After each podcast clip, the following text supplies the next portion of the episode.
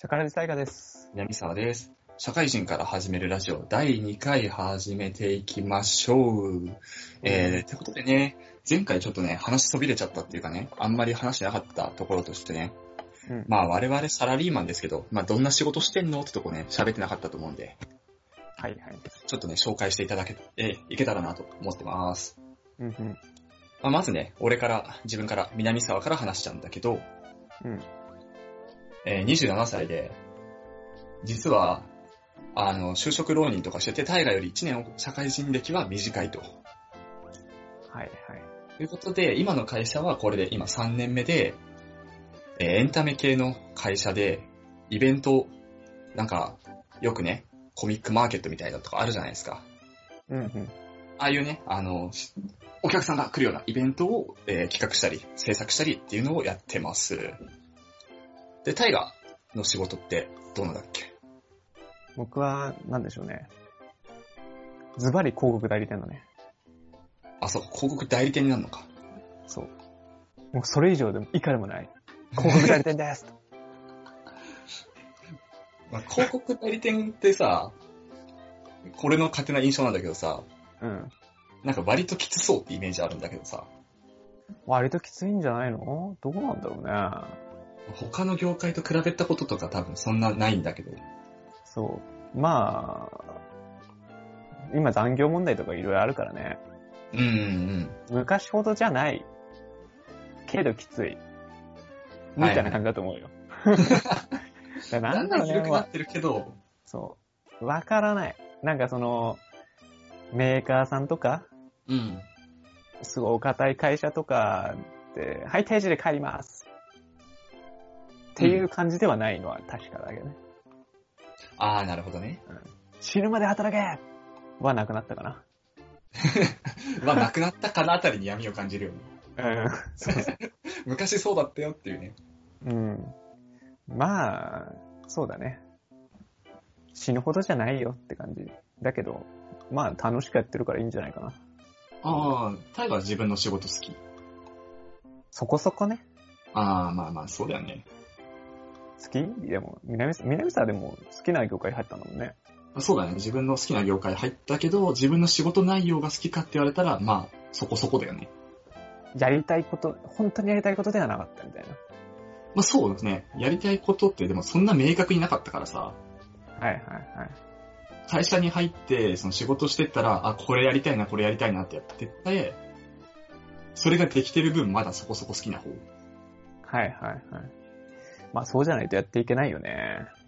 そうだよね。タイガーとかもうだってね、業界長いもんね。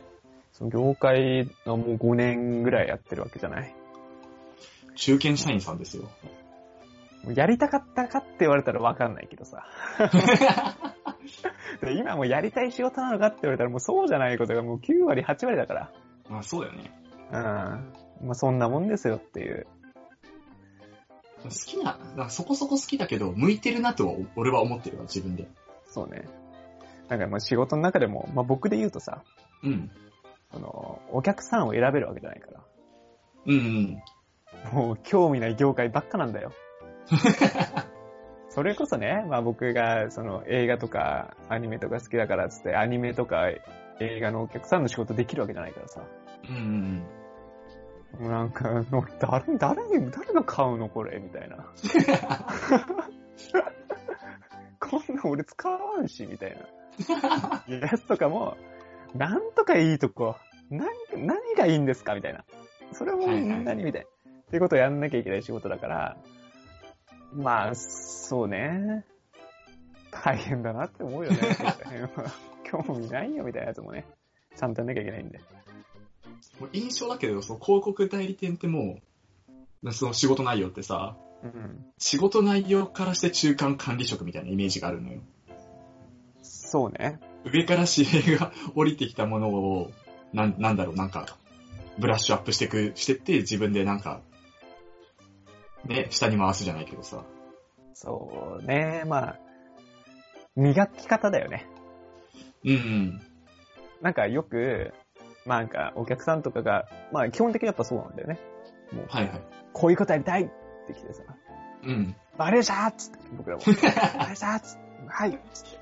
でも磨いてたら、あ、なんかい、あれ？なんか違うもんできちゃったな、みたいな。あ、なんか、あれ？みたいな。なんだろう。磨いて、ダイヤだと思って、あ、サファイアできちゃったみたいな。ドーンみたいな時も、な、なきにしもあるんだよ、だから。あーあー、あるんだ、そんなことも。そうそうそう。いや、絶対こっちの方がいいですから、サファイアの方が絶対いいよ、みたいな。はいはいはい。っていうこともあるんだけど、まあ基本的にはね、磨いてたら、あ、まあ確かにダイヤだよな、みたいな感じで出すこともあるよ。いいね、でも、なんか、話、いろんな人の話を聞くじゃん。なんか社会人になってから。うん。聞くとさ、その自分以外の業界楽しそうだなって思っちゃうよね。仕事内容とか聞いてると。まあ、隣の芝は青いってね。まあそういうやつですね。まあ転職するときもそう思ったでしょ。思った思った思った。自分も思ったよ。あ、でもそれで言うと転職対価も一回してんだっけ？そうか。業界が一緒だと。業界一緒だけどして、でもまあ隣の芝は青いなって思ったら、うーん、まあ、恋のぐらいかな、みたいな、そういう感じだよね。青いことないよって。ちょっと濁ってたわって。そうそうそうそうょっと濁ってるわ。そんな澄み切ったオアシスなわけないでしょ。真っ黒じゃないなぐらいだよね。だからうんうんまあ、労働結局みたいな話じゃないけど、やりたいことと、そういう目線を合わせると、そんな、パッキリ合うわけじゃなかったっていう。うん。うんうん。まあ世の中でもそんなもんっすよね。うん。やりたい仕事、ついてもね、紺色のこと多々多々あるでしょまあ、本当に青かったら、なんでしょうね。誰も辞めないし、募集もしないんじゃないかな。どうなんだろう。その、本当に青かったら、その辞め、ないしね。ね、その少ない採用枠のところに自分が入れる自信ないわ。そうね。もうどこ映っても恋色なんだよね。あえて。いいとこ悪いとこね、そう。ありつつね。あこれ深緑かーっつって、あ、これ紺かーっつって、これ紫だったーみたいな、そういう感じだよね。なんか一、青、個、黒みのかかり方がちょっと違うぐらいね。一個にパステルカラーになんないみたいな。あーみたいな。鮮やかじゃねえつって。だから非常に重要なのは、自分がパステルカラーにしていくんですよ。そうだね、そうだね、それだね。それからサングラスかけるみたいなね。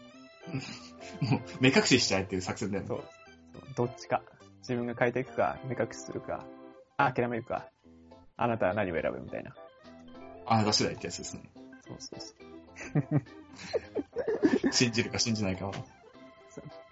じゃあ本編やっていきましょうか。今日ははい南沢の第1回の心理学といったところではい。やっていきましょう。じゃあ本編です。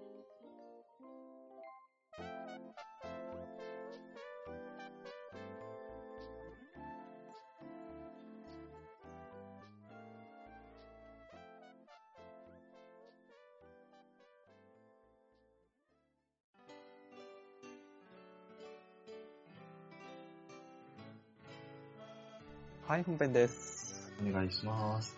というわけで、えー今回から心理学っていうものを話していきます。で、えーまあ、心理学ってね、一言に言っても、まあ、心理学っていうのは、まあ、言ってみれば大カテゴリーなわけですよ。うん。で、その心理学ってものの中に、えー中カテゴリーがあって、まあ代表的なので言うと、発達心理学、人格心理学、認知心理学みたいなね、はいはいはい。ものがあって、えーその中に小カテゴリーとしてさらに詳細なジャンル分けがあります。うんうんうん。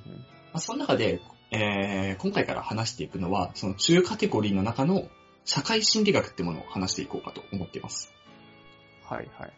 で、社会心理学に内包される小カテゴリーって何何なんだろうっていうところを説明していこう。いくと、えー恋愛心理学であったりとか、えー集団心理学、環境心理学、異文化心理学っていうのが代表的ですね。ああ、はいはい。授業で聞いたことあるわ。ああ、ならちょっと話早いかもしれんけど。まあ、要は、その恋愛心理学だったら、えー異性と、男性だったら女性と、女性だったら男性とのえー対人関係の心理学ですよ。うんうん。で、集団心理学っていうと、その人が、えー集まってできた集団ってものに属したときに、人がどういう心理で動きをするのかっていう、まあ、ある意味、対人の心理学。うんうん。環境心理学っていうのは、その環境を変化していったりとか、するときの人の心理を、の、えー、移り変わりを学んでいく学問で、異文化心理学っていうのが、まあ、あれですよ。日本人だったら海外のね、アフリカとかアメリカとかのはい異文化に触れたときに、えーどういう心理を動かすのかっていう、異文化圏との対人の心理学とうんうんうん。いうことで、えつまりは、人と関わるときの心理学なわけですよ。社会心理学っていうのは。はいはい。人とか社会とか集団の中で人がどういう心動くのかっていうのが、えー社会心理学の概要となります。うんうん。うんうん。で、えーまあまあちょっとずつ深掘りしていくと、主にその社会に属する個人の心理学っていうのが主軸になってるわけだね。はいはい。まあ会社に属している人の心理であったりとか、宗教に入っている人の心理であったりとかっていう個人の心理学を主軸に置きながら、その個人が集まった集団っていうのはどういう動きをするのかとかね。はいはい。10人の集まりの中で過激な人9人、普通の人1人の集団と、その逆に過激な人1人、えー、平和主義な人9人の集団でどう動きが違うのかみたいな。うんうんっていう、その集団の心理であったりとか、その集団が、さらに集団が集まってできた社会ってものがどういうふうに動いていくのかっていう心理ってものを紐解いていくっていうのが今回から、えー、長きにわたって続く社会心理学の話していく内容ですね。うん。うんうんうん。で、まあ、これらについて、まあ、なんでこれやろうかと思ったっていう理由についても話していこうと思うんだけど、はい。え近年結構注目度高いんですね、この社会心理学って。うん、確かにね。恋愛心理学とかね。環境心理そうそう学とかね。うん。まあ、高い理由として、えーまあ、その環境心理学とか恋愛心理学みたいなところって、まあ、普通に生活してる人にも役立つとはいはい。いうところも、まあ、さることながら、まあ、最近ね、あの、ウイルスとかの影響で、いろいろなんかパニックった状態とかあったりしたじゃないですか。うんうんうん。えーそういうところも含めて、まずはグローバル社会になって、その異人種との交流とかが活発になってますよね、と。はいはいはい。日本歩いてても外国人さんとかっていっぱいいらっしゃるじゃないですか。うんうん。そういう人たちとの交流っていうのが盛んになっているっていうのも、まず一つの要因として挙げられていて、まあ、その中で、その、外国人さんとか異文化の人に対してのその区別と差別のさライン引きだったりとか、うん。とか、その人々がどういう思いをしているのかっていうところは、ちょっと最近注目度が高い理由の一つになってます。はいはい。さらに、えっと、社会心理学って流行っての、流行の人の流行りの流行り方みたいなね。うんうんうん。なんか言葉かぶっちゃったけど、あの、まあ、なんで物っていうのが流行るのか、流行するのかみたいなうんうん。ところも社会心理学のその守備範囲になってますので、えー広告媒体が、まあまあ、テレビとかも増えてきてますし、インターネットとかもそうだけど、広告媒体増加によるその流行の発信方法が多様化しているうん。うん。っていうのも、まあ一つの要因にありつつ、まあすべて内包すると、そのグローバル社会ってものと、インターネット社会ってものですね。うんうんインターネット社会であって、SNS とか、えー Facebook、Twitter とかが、えー活発化していることによる、えーコミュニケーションの内容の変化ってところですね。はいはい。人と人とのつながり方に変化が起きてしまっていると。しまっている起きていると。うんうんうん。で、もともと社会心理学は人と人とのつながりってものをどうなってるんだっけっていうのを解き明かす心理学なので、そこが変化しているってことは、社会心理学にも変化があったりとか、うんうん。まあ今一度昔の社会心理学を見直す機会になっているから、ちょっと最近、近年でね、えー話題になっているとはいはい。いうところです。特にね、本当さっきちょっとちらっと話したけど、えーまあ世界的なウイルス騒動でね、えー顕著になったけども、フェイクニュースってものがあったりするじゃないですか。うん。うんうん。まあ、最近 NHK のニュースとかで見たやつだと、そのフェイクニュースで犯人じゃない男の子が犯人と間違われて、その被害者の親族に殺されてしまうという事件がありました。うんうん。そういうそういうのを、えーはじめとしたフェイクニュースであったりとか、まあ、ちょっと前に、えー、ツイッターのトレンドにもなったんだけど、ネット上での誹謗中傷ってワードですね。はい、はい。っていうワードも、えー集団心理、群衆心理学の範囲になってますと。うん。いうところで、えーまあ、そこの社会心理学ってものを学んだところで、えーまあ、深く考えるというか、そんなに学問を追求しなくても、このフェイクニュースであったりとか、そう流行の発信とかね、流行のの中には、流行っちゃいけない流行とかもあるわけですよ。マルチ商法であったりとか、新興宗教であったりとか。そういうものに対してのそのアンテナを張る、予防線を張るっていうのにもつながりますし、えーまあ学生さんとかがもし聞いていたらなんだけど、そのツイッターと SNS 疲れってワードですね、若者の。うん、うん、うん。っていうのがなんで起きるのかとか、その SNS の環境に疲れてしまってます、どうしたらいいんですか？みたいな悩みも、この社会心理学から紐解くことが可能なのではないかとうん。いうところで、えー見聞知見を深めるだけの価値があるのではと思って、えーこの社会心理学話していこうと思っています。うん、うん、で、まあ本当だったら、えー今後やっていこうとしている順序としては、まずは、えー個人の心理ってものがあります。まあ個人の心理っていうのは、まあ、要は南さんの心理なんだけど、うん。俺の中で俺をどう見てるかって話ですね。うん、うん。俺ってなんだっけってことですよね、要は。で、俺っていうのは他人と何が違うのみたいな。まあ、それってそのなんかなんだろう。俺は男で女女性じゃないとかってそういうくくりというよりは、俺の中で俺の認識だよね。アイデンティティですか？アイデンティティ、そうそう。人格的なアイデンティティで言うと、俺は、えー、こういうのが得意で、こういうのが苦手でっていうのが、えー人格的なアイデンティティですね。うんで、社会的な、この社会心理学的なアイデンティティって言い方をすると、何に属してるって言い方ですね。はい、はい。私は日本人であると。日本人であって、えー、千葉県で生まれて、で、この学校に所属していて、今はこの会社に所属しているみたいな。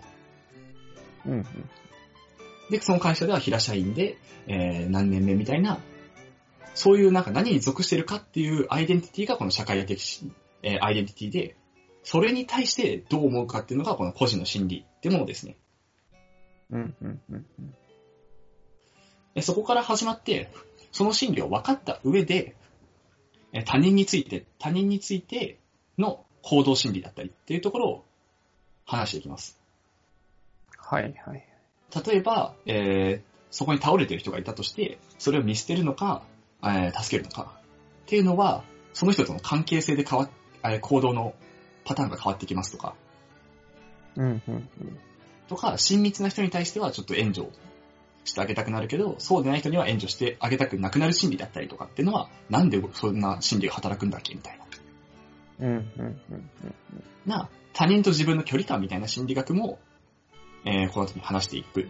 その後に、それを経て、じゃあ、集団に属した時にどういう心理になるのかはい、はい。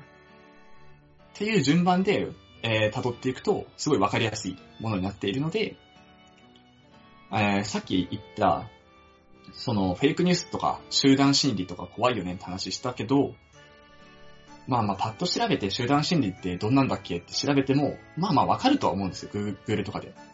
うん、うん、調べれば出てくると思うんだけど、まあ、それらの見聞深めるためにも、その個人、他人、集団っていう、えーステップを踏んで、本の心理学っていうものはお話ししていこうと思っています。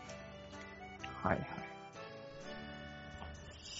で、えー、これで今回ね、概要として以上になってて、次回からは、その個人の心理学っていうものを、えー深掘りしていこうと思っていますので、もしね、本当にこのジャンル興味あるよって人がいたら、まあ、先に、その社会心理学個人とかで調べてくれたら色々出てくると思うので、そういうところで見聞深めた上で話聞いてくれると、すごい理解度が深まるんじゃないかと思っています。うん、うん、うん。というわけで本編以上ですかね。わかりました。じゃあ、エンディングです。はい。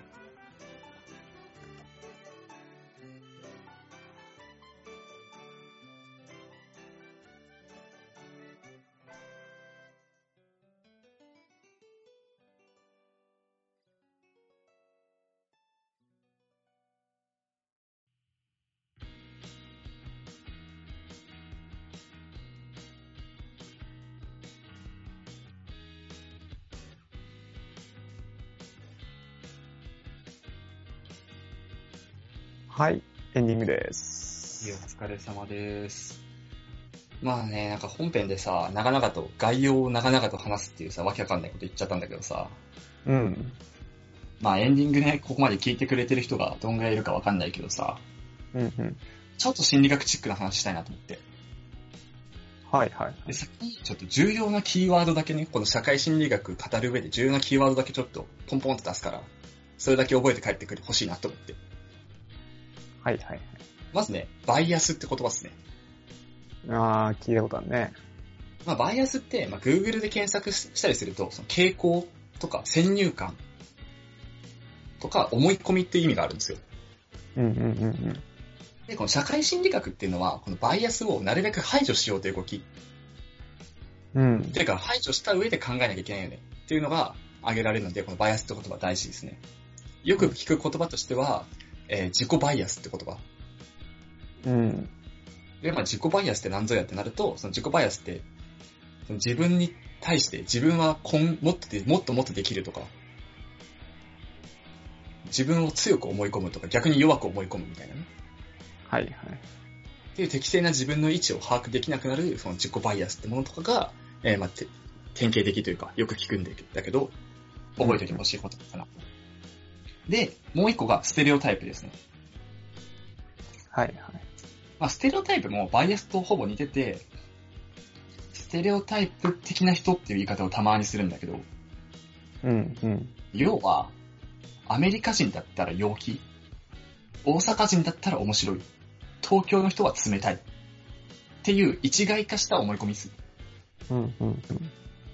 だからなんか、アメリカ人と最初出会った時に、えー、Hey! って声かけたら、おい、Hey, brother! ってってきたら、ああ、こいつステレオタイプ通りだ、みたいなね。うんうんうん。そういうのって、えーステレオタイプじゃない人にとってはちょっと迷惑な話じゃないですか。はいはい。大阪の出張行ってさ、東京の人、冷たいんだろどうせみたいな目で見られるのすげえ嫌じゃん。うん、そうね。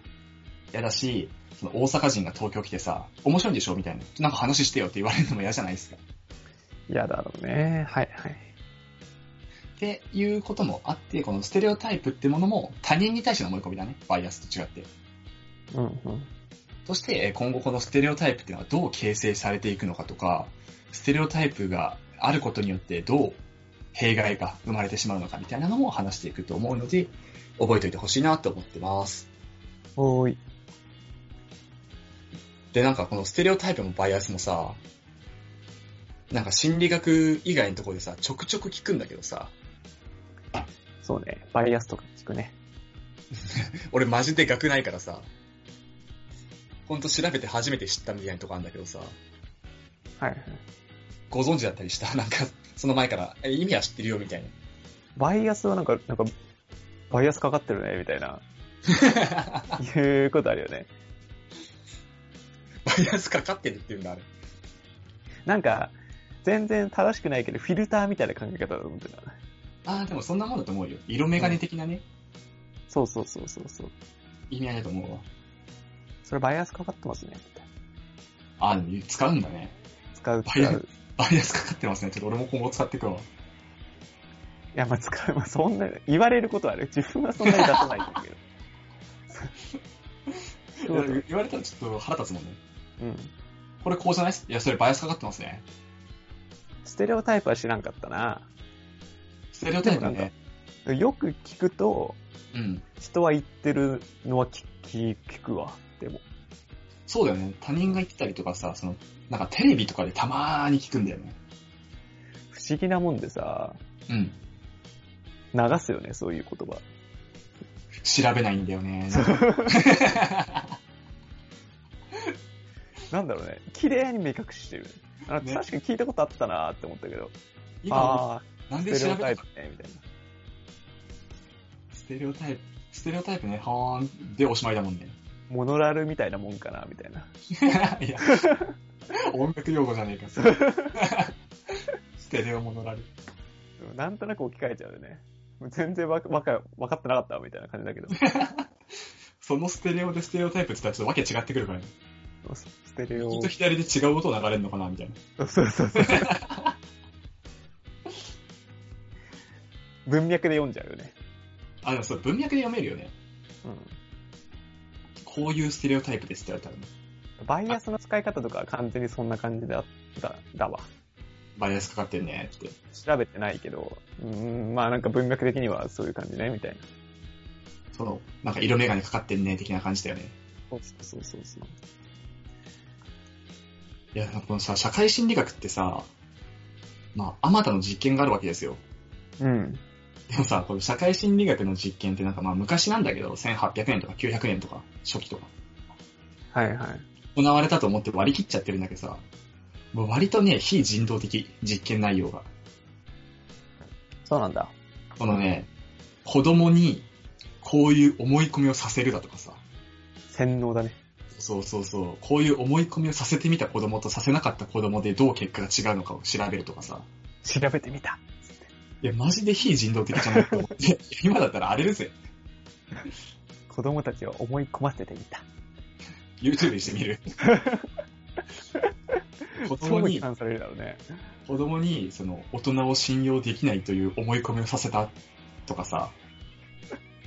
いや、マジで、マジで言ってんのと思うんだよね、実験内容。笑い事じゃねえってなるよね。マ ジややばくない？こいつ甘いかんでるみたいな。いや、全然違うから、みたいな。そういうことじゃないからね。?3 歳ぐらいの子供にさ、その、親が、父親が母親を暴力で服従させている動画。を見せたのと、父親が母親に暴力を振るった結果、父親に因果応報になった動画はいはい。を見せた子供を2パターン用意して、その後どう成長していくのかを実験するとか、長いね、スパン。やばすぎねっていう。それ子供の一人の人生狂わせてねと思っちゃうもんね。今できないのかね、だから。今はね、なんかそういう非人道的なことをやめよう的な取り組みになってるわ。っていうことは、なん、なんだろうね。うーん。それ、まあなんか非人道的なんだけど、それで心理学っていうのは進歩してたわけでしょ？そうそうそうそう。っていうことは、じゃない？現代って非ど非人道的なことできなくなったから、じゃあ成長はあんましないってことなのかね？そうなんですよ。そこがね、一個ね、すげえ問題点でね、最近の心理学って割と、こういう傾向なんじゃね？こうなんじゃね？が多いんだよね。うんうんうん。昔の心理学ってこういう実験データがあったからこうですみたいな。そのデータがあったできなくなってくんだよね。そうそう。だから、推定と推論うんうん、うん。が最近の傾向かなって思うね。まあそうね。まあ科学とか、なんか発明なわけじゃないから、まあ確かに停滞しても、さしてって感じは若干はするけどね。うんうん。まあでもそっか、でも人間としては精神が重要だからな。重要な学問っちゃ学問なのかな、やっぱり。特にこの社会心理学とかってさっき、さっきっていうかさ、まあ、この第1回、うん。最後がさ、まあ社会性を持たせるために一つの、えー、神様ってものを信じるみたいな話をしたじゃん。うんうんうん。その神様を信じるってどういう、えー、心理なんだっけとかって思ったら、なんかこうやった方がもっとより団体の、何、信頼度を高めるっていうかさ、信仰心を高めるみたいなやり方があったりとかさ、より効果的により効果的にってできるはずなんだよね。心理学って極めると。うんうんうん。そこ停滞しちゃうとなんか若干まあ失笑が必要ないじゃないけど、あったらあったで便利だよね。そうだね。だからこれからは、なんだろうね。歴史が語るみたいな感じになってくるのかもしれないよね。うんナチスとかもそうじゃん。そうだね。もう怒ってから分析して、うんこうなってたんだ、じゃあこうなのかもね、みたいな。そうだね。この社会心理学、社会心理学の中に、中かな？ごめん。ちょっとそこうろ覚えだけど、犯罪心理学っていうのがあってさ、はいはい。それって完全にそれなんだよね。その犯罪を起こした人の心理ってどうなってんだろうっていうのをさ、起きた後で、その犯人を調べるんだよね。うんうんうん。だからこうなったら犯罪しやすくなるってことはしてないから、はいはい。多分そうやってその歴史がひ紐解いてくれるっていうのを待つだけだよね。うん、そうだよね。まあ、本来はそういうのを未然に防ぐっていうのがね、うん。先に実験しといて防ぐっていうのが一番いいんだろうけどね。その実験にね、その犠牲ができ出ちゃうからね。うん。仕方なくみたいな。なるほどね。まあ、そういう感じか。だからもしかしたらその今後この実験内容を紹介することもあると思うんですよ。うん。これはこういう実験からみたいな。そこでちょっと不快になる人もいるかと思うけど、ご容赦くださいと。はいはいはい。おい、これちょっと一人の子供不幸じゃねえかみたいなこと言われても、ちょっとっていうね。うんうんうんうん。ごめんなさい、昔のことなんで割り切っていただけるとって感じですね。そうね。なんかまあ、さっきの振り返りじゃないけどさ、うん。誹謗中傷の話があったじゃないはいはいはい。今話題のね。今話題のね。あれはね、悲しいよね。悲しいし、なんか結構ね、そのなんか、なんだっけ、ZOZO の前ぞ前澤さんか。はいはい。とかさ、そのサッカー選手の本田圭佑選手とかも、なんかツイッターとかでいろいろつぶやいてたけどね。結構波紋呼んでますよね。いやまあ今回テラサウスの話うん。でもなんかこう、大変だよね。こう、受けてる人も、SNS やってるから受けてるとかさ、うん。ああ、例えば、テラサウスのキャスト、スタッフのユウさんとかは SNS やってないんだってね。あ、そうなんだ。そうだから、謝罪もしない、謝罪もできないし、なんだろう。な、ないじゃん、そういうのが。うん。持ってる人ってね、まあ、何かしら発信できるものを持っちゃってるからやるみたいなさ。うん。で、また叩かれてさ、いやあれはあれで大変だわってやっぱ思っちゃうね。SNS っていう生き物は。大変だよね。うんなんかもうその、受けるのも発信するのもできちゃうし。その集団心理とかまあまあなんかね、結構内容に入っちゃうけどさ、集団心理の。うん。やっぱ匿名性が一番怖いんですって。そうだね。その集団に入ると、まあね、俺とか、その横浜 DNA ベイスターズ好きって言ったけど、その応援に行くと、横浜 DNA ファンの一人になるわけですよ。うん。俺がだからそこでさ、あの、おい選手、え、〇〇選手、ふざけたプレーしてんじゃねえって切れたとするじゃん。うん。南沢の声じゃなくてファン、ファンの声になっちゃうんだよね。そうだよね。その匿名性が、ネットは顕著ですよと。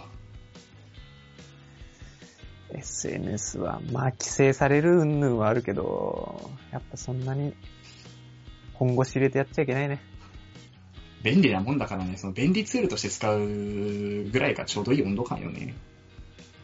そう、なんか、難しいのは、ああいうのって、うん。保守的になったら保守的になってる一番つまんないじゃん。うん。まあなんかその誹謗中傷、あの悪いのはもちろん前提としてあるけど、その、いろんなものを保守的に考え始めたら一番つまんないじゃん。うん。そこは難しいよねって思うんだよね。アクティブに活動するっていうのが楽しいのにさ。うん。だそこを制限され始めたら、SNS って必要あんのみたいな。そうだよね。まあ、ツイッターとか特にだもんね。そういう感じだもんね。その Facebook とかってなんかイメージではなんか、なんだろう。いろんな人と繋がりましょうみたいなツールに見えるのよ。もう Facebook はビジネスツールだからね。今となってはね。うん。なんかツイッターってどっちかって言ったら、なんか自分の情報を発信する場っていうかさ、自分の考え述べる場みたいな。うん、うん、うん。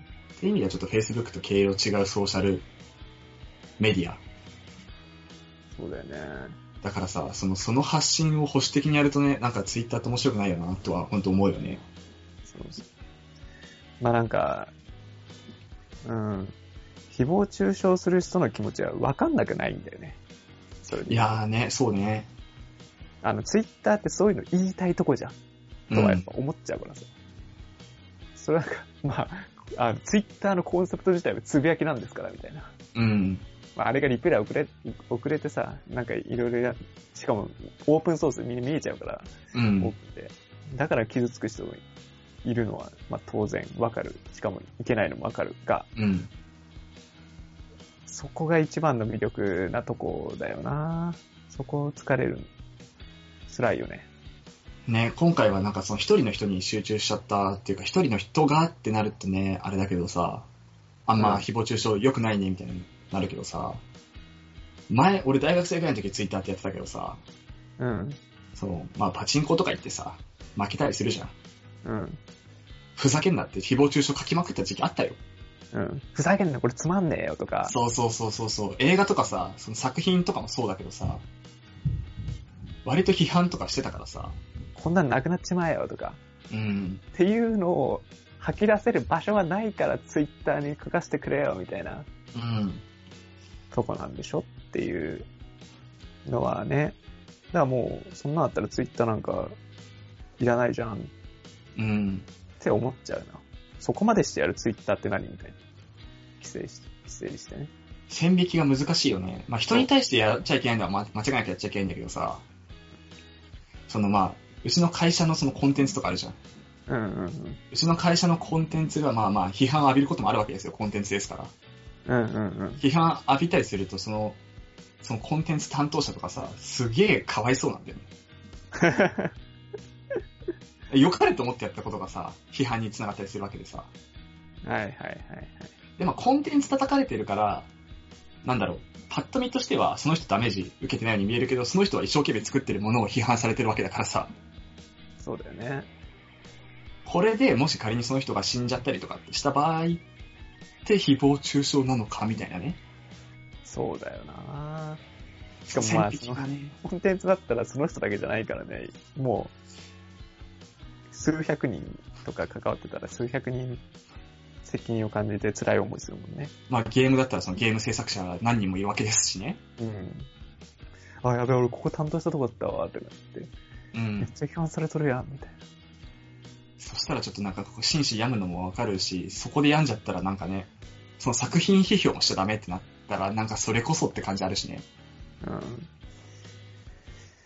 ん。まあ、個人がめっちゃ気をつけるしかないんだよな。だからもうやりたくないですね、僕は。本当に。タイガは結構昔からそう言ってるよね。その SNS とか自分やったらなんか沼るっていうか、そう。あの、気にしちゃうから、全部。うん。あえてやらないって。気にしちゃうのがつまんないしね。うん。